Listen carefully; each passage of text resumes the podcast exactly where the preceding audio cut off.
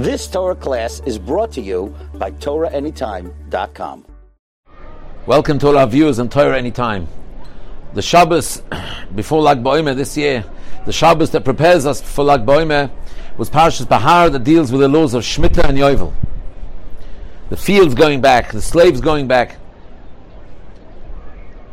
What's this connection between that preparing us for, for Lag BaOmer, Lag BaOmer, the minhag Yisrael is to light a lot of fires, meduros, bonfires.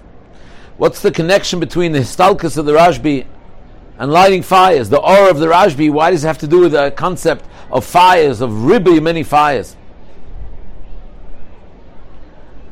The tziruf in Chodesh Iyar, if you look in the Siddur, the Nusach Sfard Siddurim, that in the Musaf of Rosh Chodesh, the Baruch Atah Hashem Chadash Chadashim, is that the bracha and musaf of Rosh Chodesh you have 12 different ways of writing the Yud Kei Vav Kei. The tziruf of Chodesh Iyar is Yud Kei Kei Vav. Yud at the beginning and Vav at the end. What's the significance? The answer to these questions is that a person has to realize in his Avodah Hashem that we have to know where our Shoirish is, we have to know where we're rooted, and we always have to gravitate, gravitate towards that Shoirish the Mishnah in Pirkei Avos. A kavi b'mahal loim estakel b'shlosh dvorim ein atabol lidei avera. Da me'ayin basa. Where are you coming from? Alana toilach and where you going? And then the next line is again da me'ayin basa mitipa srucha.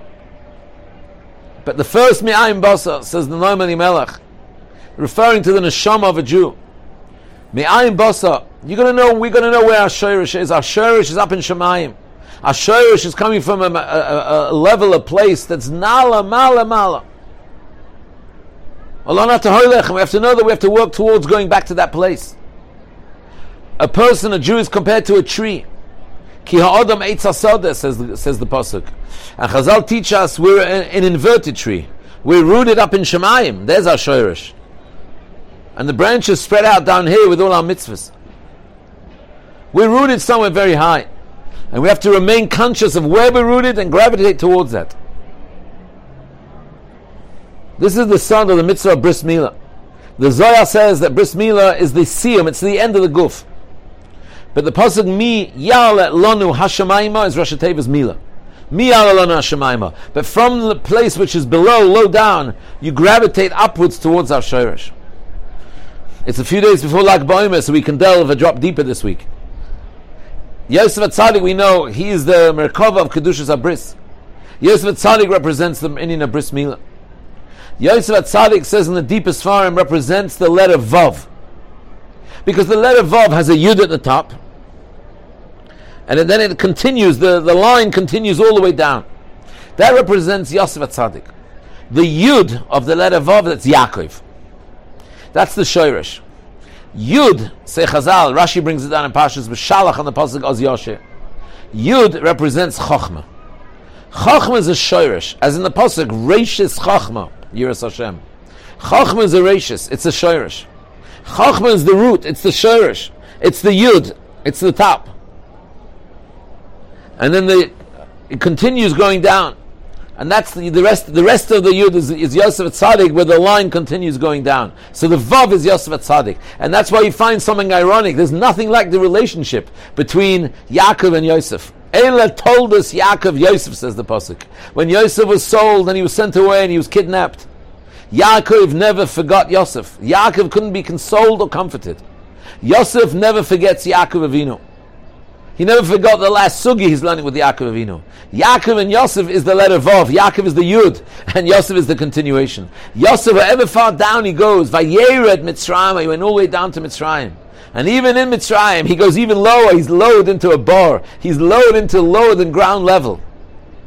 That's the, the line going so far down but he's still connected to the Yud. He's still connected to Yaakov. He never forgets his father Yaakov. So Chazal, Demus to the Yukna Shel Yaakov appears before him. That's the letter Vav. Yosef's come always connected and gravitating to his Shirish, which is so high. And that's the Mila. Mi Yalelonu Hashemayma. That's why Rabbi Akiva, he's called Akiva ben Yosef. He has shaykhs to Yosef. Akiva spells the letters Yaakov. So he has the shaykhs to Yaakov, says the Arizal. He was an in, he was a Gilgul of Yaakov Avinu. Rabbi Akiva said all his life, he's waiting for the day, When will I be able to give my life up to Hashem? In other words, he's gravitating upwards all the time. Rabbi Akiva is the Yosef who's mechuber connected to the Shoirish all the time. It's very ironic that the Gemara says that Rabbi Akiva would darshan tilei tilim shel halachas. He would darshan a lot of halachas. He would learn halachas out of where? Says the Gemara out of the crowns on the letters. The crown, let's say on the letter Yud. The crown is the highest shurish you can go to. Rabbi Akiva is practical halacha down here. But he's mechuber at the same time, he's connected at the same time to the keser, to the crown that's on the letter Yud. That's Rabbi Akiva. That's Yaakov, that's Yosef, and that's Rabbi Akiva, who's a combination of Yaakov and Yosef. So the lesson we learn from all this that a Jew always has to feel to be gravitating upwards. We've got to be connected to our shorish. We've got to know mi'ayim basa lanatoilich. The shorish of all sins is when you forget that. The nachash that caused the original sin in Gan Eden. He enticed Adam HaRishon. Why are you always looking up at your shorish? Look down here, your shirish is down here, enjoy life. Don't always gravitate upwards. Don't always connect to something that's loftier than you are. Connect to where you are. Connect your shirish is down here. That was how the Nachash enticed Adam and Chava. And that's why you see a beautiful Lashon. When Hashem says to Adam and Rishon that he's going to die, Hashem says to him, May offer ato, from the dust you are, or may offer toshev, and to the dust you will return. What's this lashon? You're from the dust, therefore you return to the dust. Hashem introduced a decree called death. A person dies. What's it going to do with the fact that may offer el toshuv? According to what we're saying, it's nifla. Hashem was saying this is a punishment measure for measure, midah connected midah. You're saying that your sherish is down here. You're looking at your sherish that's down here. May offer ata that you're from the offer, that your sherish is the offer. That's where you're looking at. Me'afa Toshav, you're going to return there. The whole chet was gravitating downwards, looking at the shirish downwards, instead of looking at the shirish on a shama of a yid that's upwards. And therefore, that was that's the root of all sins. And therefore, the kapara for all sins is the Beis Hamikdash, is the concept of coming to the Beis Hamikdash and bringing a korban. The mitzvahs to give the kohanim, the mitzvahs that come from the Adama are called rashis. Chala is called Rashis. Truma is called Rashis. Bikurim is called Rashis. Rashis means the beginning, the Shoirish. You take the Shoirish from the ground, which was the fake Shoirish, not the real Shoirish. You take the Rashis from within the ground and you bring it to the Beis Hamikdash and you give it to the Kohen. The Beis Hamikdash represents the real Rashis, the Rashis of Kedusha. Everything is gravitating upwards in the Beis Hamikdash. Kohanim Zrizimheim. They're, they're gravitating upwards. In the Kruvim, in the Kodesh Kadashim, you got the Kruvim with wings spread out, navigating upwards, flying upwards. That's the reason why in the Beis Hamikdash you had so many fires. On the Mizbeach alone you had a few fires. And then there's the Lishkas HaMoikid where you had fires, fires, fires, fires in the Beis Hamikdash. Why? But the answer is, listen carefully.